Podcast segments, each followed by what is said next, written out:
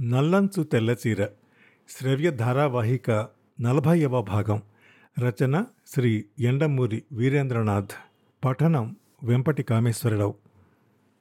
రవితేజ ఉలిక్కిపడ్డాడు. అమాయకంగా రంగనాథం వైపు చూశాడు. అతడు చెప్పేది మనసుకి పట్టడానికి రెండు నిమిషాలు కావాల్సి వచ్చింది. రవితేజ మొహంలో మారుతున్న భావాల్ని రంగనాథం గ్రహించి నవ్వాడు. మీకు ఇదంతా షాకింగ్గా ఉండొచ్చు. ఇంటికి వెళ్ళి తీరిగ్గా ఆలోచించండి.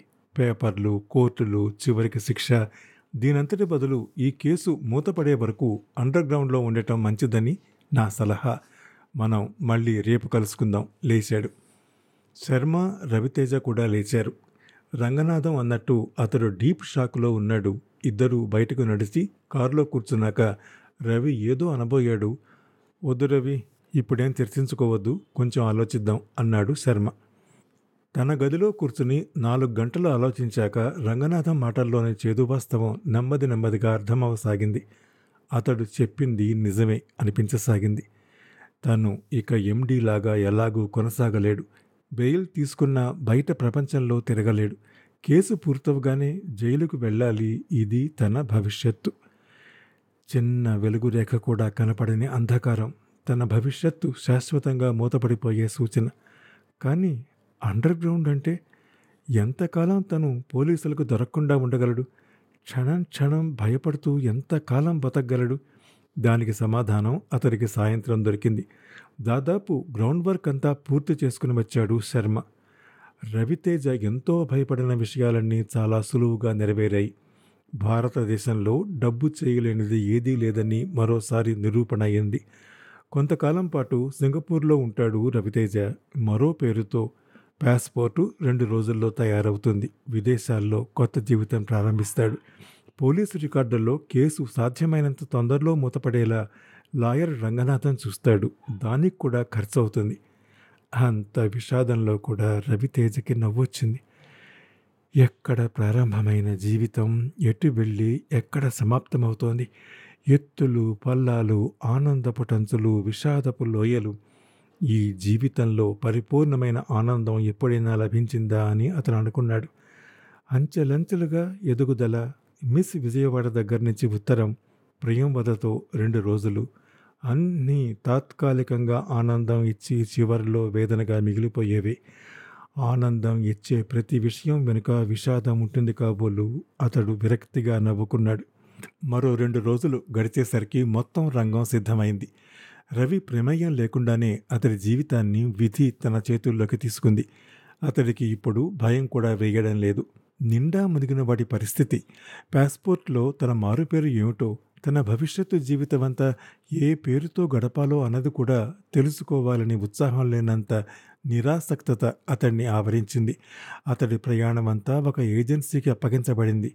ఇటువంటి విషయాలలో ఆ ఏజెన్సీకి చాలా అనుభవం ఉంది. ఈ ప్రయాణం సంగతి తెలిసిన వాళ్ళు లాయర్ రంగనాథం శర్మ ఇద్దరే. ఇన్ని కష్టాల్లో కూడా రవి మనసు తన శ్రేయోభిలాషల పట్ల కృతజ్ఞతతో నిండిపోయింది. ఎన్నో పనులు అతి జాగ్రత్తగా చేయబడుతున్నాయి ఎవరికీ అనుమానం రాకుండా. అతడు దేశాన్ని వదిలి వెళ్ళాల్సిన సమయం దగ్గరయ్యే కొద్దీ ఆందోళన కూడా ఎక్కువ కాసాగింది. బయట ప్రపంచంతో సంబంధం లేకపోయినా అతడు రోజు దినపత్రికలు చదువుతూ ఉండటం మాత్రం కొనసాగింది. అతడి గురించి కానీ మాధవి మరణం గురించి కానీ పేపర్లలో ఇంకేమీ రావడం లేదు. అతడు చూసేది షేర్ మార్కెట్లు. అతడికి ఆశ్చర్యం గొలిపేలా షేర్ ధర బాగా పడిపోయింది. ప్రస్తుతం తను ఉన్న స్థితికి జాలిపడాలో లేక తను లేకపోగానే తన కంపెనీ భవిష్యత్తులో ఎలా మారుతున్నదో ఇప్పుడే కనపడుతున్న ఉదాహరణగా చూసి గర్వపడాలో అతడికి అర్థం కాలేదు. అతడు లేకపోతే రవితేజ టెక్స్టైల్స్ లేదు అని ప్రజలు అనుకుంటున్నారన్న విషయం మాత్రం స్పష్టమైంది. షేర్ ధర పడిపోవటానికి అదే కారణం. మిగతా కార్యక్రమాలన్నీ కూడా జాగ్రత్తగా పూర్తయ్యాయి. అసలు అలాంటి ఏజెన్సీ ఒకటి ఉన్నదని తెలియని రవితేజ ఆ ఏజెన్సీ చేస్తున్న ఏర్పాట్లు చూసి ఆశ్చర్యంతో తలమునకలయ్యాడు దొంగ పాస్పోర్ట్ ఏర్పాటు చేయటమే కాదు అతను వెళ్ళే దేశంలో కొంతకాలం నివసించడానికి డాలర్లు మిగతా విషయాలు కూడా ఆ ఏజెన్సీయే చూసుకుంది. దీనికయ్యే ఖర్చు మాత్రం రూపాయల్లో వాళ్ళ దగ్గర తీసుకుంది. పాత తారీఖు వేసి తన షేర్లు అమ్మేసినట్టు రవితేజ రాసిచ్చాడు. అలాగే పది సంవత్సరాల క్రితం శర్మతో చేసుకున్న అగ్రిమెంట్ కాగితాలన్నీ చించివేయబడ్డాయి. లావాదేవీలన్నీ రహస్యంగా పూర్తయ్యాయి. అతడికున్న స్థిరాస్తుల విషయంలో మాత్రం ఏమీ చేయలేకపోయాడు. మరి రెండు మూడు సంవత్సరాలు పోయాక వాటి విషయం చూసుకోవచ్చని ఏజెన్సీ వాళ్ళు సలహా ఇచ్చారు. వెళ్ళవలసిన రోజు వచ్చింది. అంతకుముందు రోజు రాత్రి అతడికి నిద్ర పట్టలేదు. అతడు ఒక చిన్న బంగ్లాలో ఒంటరిగా ఉంటున్నాడు. వాచ్మెన్ కూడా లేడు. చివరి క్షణం వరకు అతడి విషయం మూడో కంటికి తెలియనివ్వకుండా జాగ్రత్త పడాలని ఏజెన్సీ వాళ్ళు సలహా ఇచ్చారు. అందుకే వాచ్మెన్ని నియమించలేదు. రాత్రి పదయింది అతడికి పిచ్చి పిచ్చిగా ఉంది. మొన్న మొన్నటి వరకు అనుభవించిన పొజిషను సమాజంలో గౌరవం అంతస్తు అన్నీ పోయాయి అన్నది ఇప్పుడిప్పుడే అర్థమై దొంగ బ్రతుకులో ఎంత మానసిక క్షోభ ఉంటుందో తెలుస్తోంది.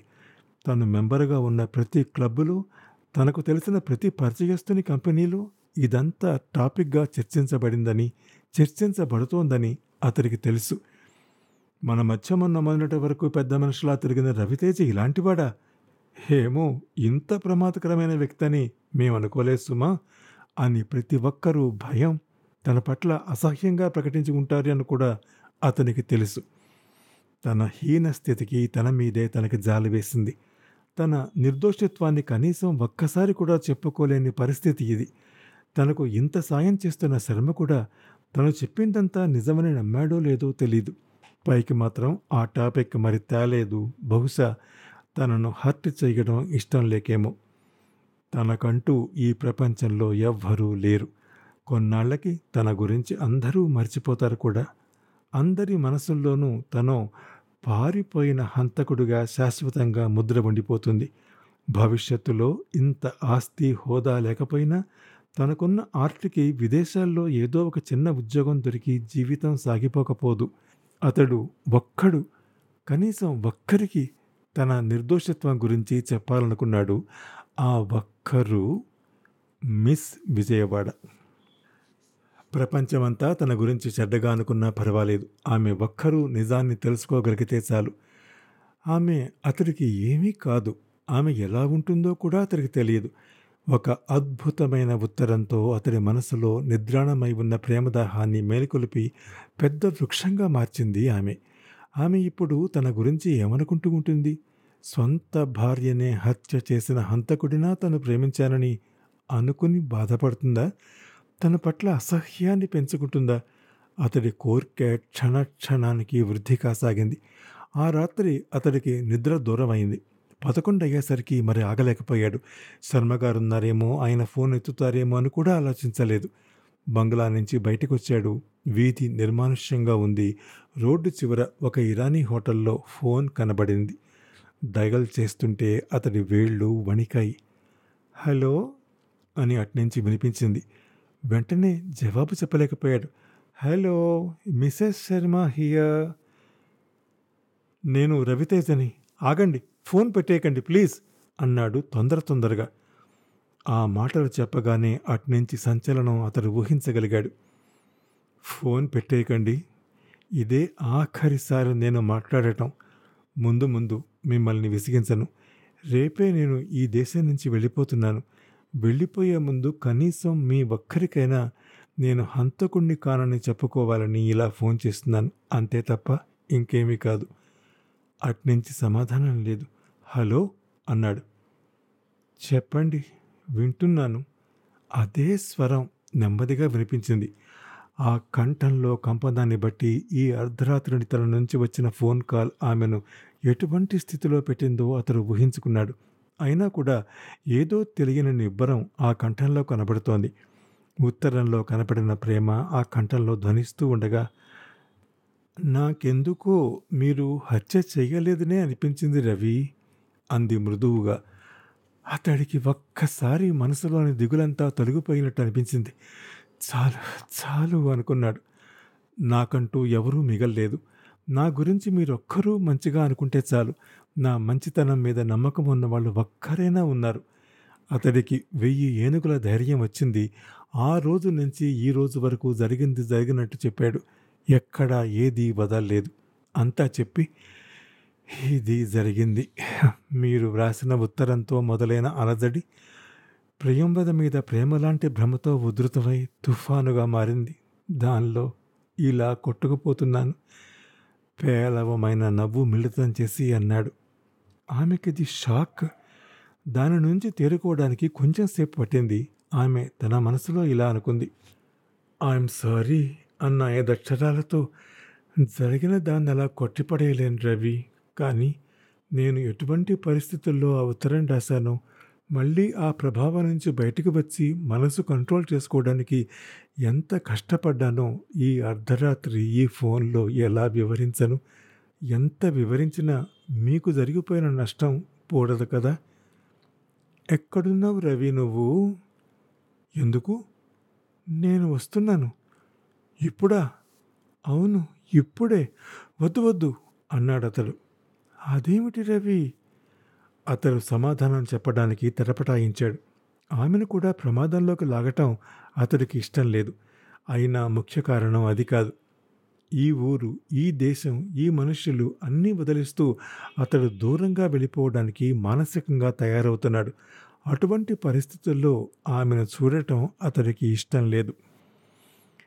అతడికి whose life is it anyway అన్న ఆంగ్ల చిత్రం గుర్తొచ్చింది. అందులో కథానాయకుడు మంచి చిత్రకారుడు ప్రకృతిని ఆరాధించే యువకుడు అతడికి జీవితం పూల పాన్పు. అటువంటి సమయంలో ఒక యాక్సిడెంట్ జరిగి మెడ నుంచి కింది భాగమంతా పూర్తిగా చచ్చుబడిపోతుంది. కేవలం తల ఒకటే కదలగల స్థితిలో ఉంటుంది. అతడి ప్రియురాలు మరొక కుర్రవాడి ప్రేమలో పడి అతన్ని వదిలేసి వెళ్ళిపోతుంది. అతడు తను చనిపోవటానికి అనుమతి ఇవ్వమని కోర్టును కోరుకుంటాడు. జడ్జి హాస్పిటల్కి వచ్చి అతని వాదన వింటాడు. తను ఎందుకు చనిపోవాలనుకుంటున్నాడో అతడు కరుణాపూరితంగా వాదిస్తాడు. అతడి మెర్సీ కెల్లింగ్కి కోర్టు ఒప్పుకుంటుంది. అతన్ని ట్రీట్ చేస్తున్న డాక్టర్ ఆర్ద్రతతో కదిలిపోతుంది. నీళ్ళు నిండిన కళ్ళతో అతడిని ముద్దు పెట్టుకోవడానికి ముందుకు వంగుతుంది. అతడు వద్దంటాడు. ఈ ప్రకృతి ఈ పూలు ఈ వర్షం రాత్రులు నాకిష్టమైన చిత్రాలు అన్నిటి నుంచి సెలవు తీసుకుంటున్నాను. జీవితం అంటే ఏమీ లేదు అన్న వైరాగ్య భావాన్ని బలవంతంగా పెంచుకుంటూ మరణాన్ని ఆహ్వానిస్తున్న నన్ను మీ ఈ ముద్దు తిరిగి జీవితంలోకి లాగుతుంది. జీవించాలనే ఆశ పెంచుతుంది. వద్దు అని అంటాడు. రవితేజకి అలాంటి భావమే కలిగింది. ఈ పరిసరాల నుంచే దూరంగా పారిపోతున్నప్పుడు తిరిగి బెంగ కలిగించే అనుభవాలు ఎందుకు? తన మనసులో భావాలు ఆమెకు చెప్పలేదు. క్లుప్తంగా వద్దు అన్నాడు. మనం ఇంతవరకు ఒక్కసారి కూడా కలుసుకోలేదు. నాకు మీ పేరు కూడా తెలియదు ఇదేదో తెలియని బంధం. నేను హత్య చేయలేదన్న సంగతి మీరొక్కరూ నమ్మితే చాలని ఫోన్ చేయించింది. ఉంటాను. రవి! చెప్పండి. మరొక్కసారి ఆలోచించండి. ఇలా పారిపోవటం కన్నా కోర్టుకు వెళ్ళి తేల్చుకోవటం మంచిదేమో? ఆ విషయం చాలా ఆలోచించాను. ఈ మనుషుల తిరస్కారాన్ని కోర్టుని నేను ఫేస్ చేయలేను. ఉంటాను. ఫోన్ పెట్టేశాడు. ఇన్స్పెక్టర్ విన్నది ఈ ఫోన్ కాల్ని. శర్మ ఇంటికొచ్చే ఫోన్ కాల్స్ అన్నీ ట్రేస్ చేసి ఎప్పటికప్పుడు టేపులతో సహా అతనికి పంపబడుతున్నాయి. మొదట శర్మ భార్యే మిస్ విజయవాడ అని తెలియగానే అతడికి షాక్ తగిలినట్టు అయింది వీళ్ళిద్దరికీ మధ్య చాలా కాలం నుంచి ఎఫ్ఐఆర్ ఉందన్నమాట అనుకున్నాడు. కానీ ఆమె సంభాషణ పూర్తిగా విన్న తర్వాత వాళ్ళు ఒక్కసారి కూడా కలుసుకోలేదని అర్థమైంది. ఇక అతడు దాని గురించి ఆలోచించటం మానేశాడు. ఆ తర్వాత ఏం జరిగిందో నలభై ఒకటవ భాగంలో వింటారు. అంతవరకు సెలవు నమస్కారం.